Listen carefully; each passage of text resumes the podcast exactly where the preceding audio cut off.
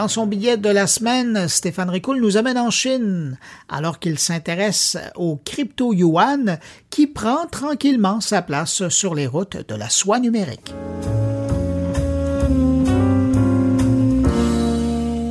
La dédollarisation du pétrole et l'avancement d'un point de vue international du yuan, la devise chinoise, donnent-elles raison à Vladimir Poutine lorsqu'il annonce dans un point de presse, en présence de Xi Jinping, la mort du pétrodollar et la naissance du pétro-yuan?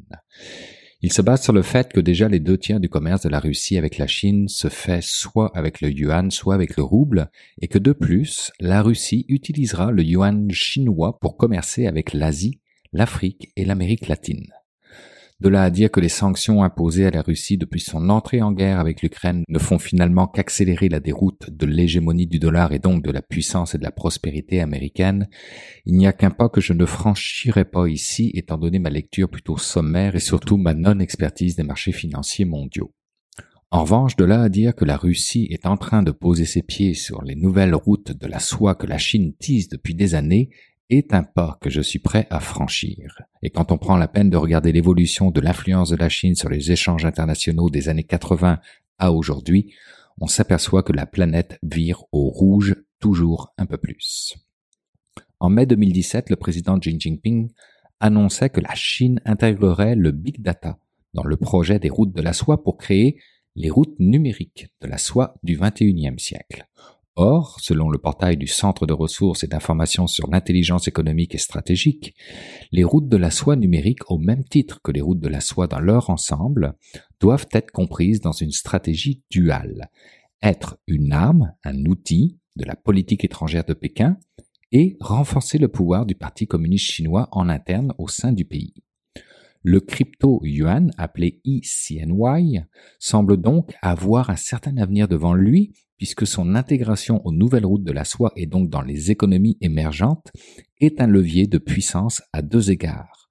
D'une part parce qu'il permet d'échapper à la domination des systèmes de paiement américains et d'autre part parce que son utilisation permet de collecter des données des consommateurs et usagers. Et en août deux mille dix-neuf, l'info de Radio-Canada titrait « La recette chinoise pour conquérir le monde d'ici deux mille quarante-neuf » en parlant des nouvelles routes de la soie et faisait mention que, du Pakistan au Panama en passant par le Nigeria et la Grèce, la Chine avait déjà investi au moins soixante-dix milliards de dollars américains pour encourager ces pays à lui ouvrir leur marché et faciliter les échanges et à connecter leur marché financier au marché chinois. Dans ce contexte, la fin du pétrodollar est donc potentiellement à entrevoir et l'aube du pétro-yuan à prendre potentiellement en considération, surtout lorsqu'on entend Poutine clairement annoncer que le yuan chinois est sa monnaie préférée pour faire du commerce. Quant au crypto-yuan, eh bien, sachez qu'un nombre croissant d'employés et d'entreprises chinoises peuvent désormais utiliser cette monnaie numérique de la Banque centrale de Chine pour payer leurs primes d'assurance sociale et leurs impôts. Nous, au Québec, on a un peu de difficulté à renouveler notre permis de conduire ou faire immatriculer notre voiture en ligne. Ça vous donne une idée de l'écart qui est en train de se creuser. Car au final, il y a aussi un nombre croissant d'autorités municipales, de banques et d'entreprises chinoises qui souhaitent adopter le yuan numérique comme outil de paiement, nous donnant un éclairage sur le fait que Pékin cherche de son côté à renforcer la crédibilité de sa crypto-monnaie en tant qu'outil de commerce international, à travers notamment ce qu'on appelle des contrats intelligents. Et la Russie n'est certainement pas la dernière à embarquer, cherchant à toujours réduire un peu plus sa dépendance à l'égard du dollar américain en proposant une garantie bancaire en yuan via la plateforme blockchain MasterChain par le biais de la Moscou Credit Bank. C'est une première d'importance, cela ne vous aura pas échappé. L'avantage d'une garantie bancaire numérique est que le bénéficiaire n'a pas besoin d'attendre la version papier et de faire une demande séparée à la banque pour confirmer l'authenticité du document émis. Elle ne peut pas être truquée ou perdue. La garantie bancaire émise par la Moscou Credit Bank est libellé en yuan car les contrats de l'importateur sont indexés sur la devise chinoise. En cas de paiement au titre de la garantie, le fournisseur recevra des roubles au taux de change convenu par les parties.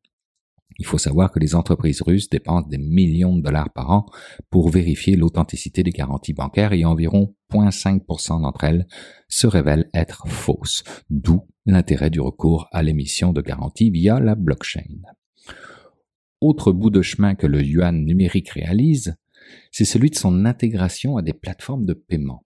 Le réseau social chinois WeChat vient d'intégrer le yuan numérique dans son application de paiement après que Alipay, la solution de paiement du géant Alibaba, l'ait fait. Un élément clé pour le développement de la monnaie numérique de la Banque centrale chinoise. Vous comprenez que le fait de rejoindre une application utilisée par plus de la moitié de la population chinoise est forcément vecteur d'une adoption rapide.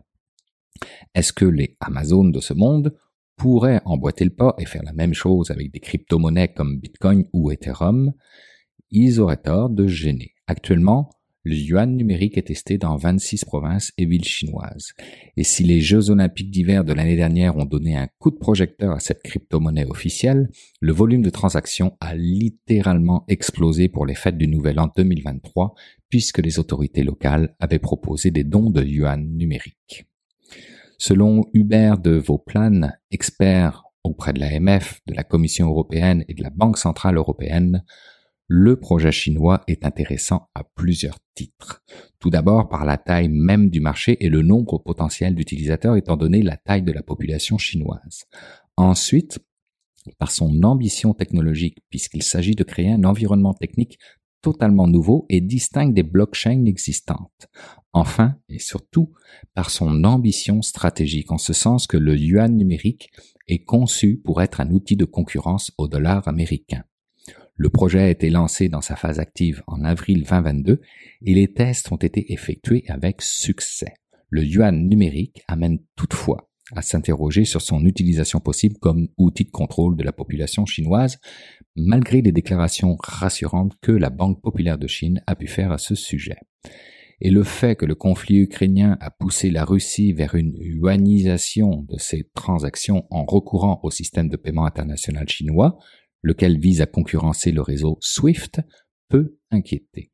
Si la route peut sembler encore bien longue pour que le yuan détrône d'abord l'euro puis le dollar américain, en revanche, dans la tête de la République populaire de Chine et celle de son dirigeant, elle est toute tracée, pourvu que le célèbre proverbe qui n'est pas chinois puisse s'adapter avec le temps et devenir un ou une chef d'État averti en vaut deux.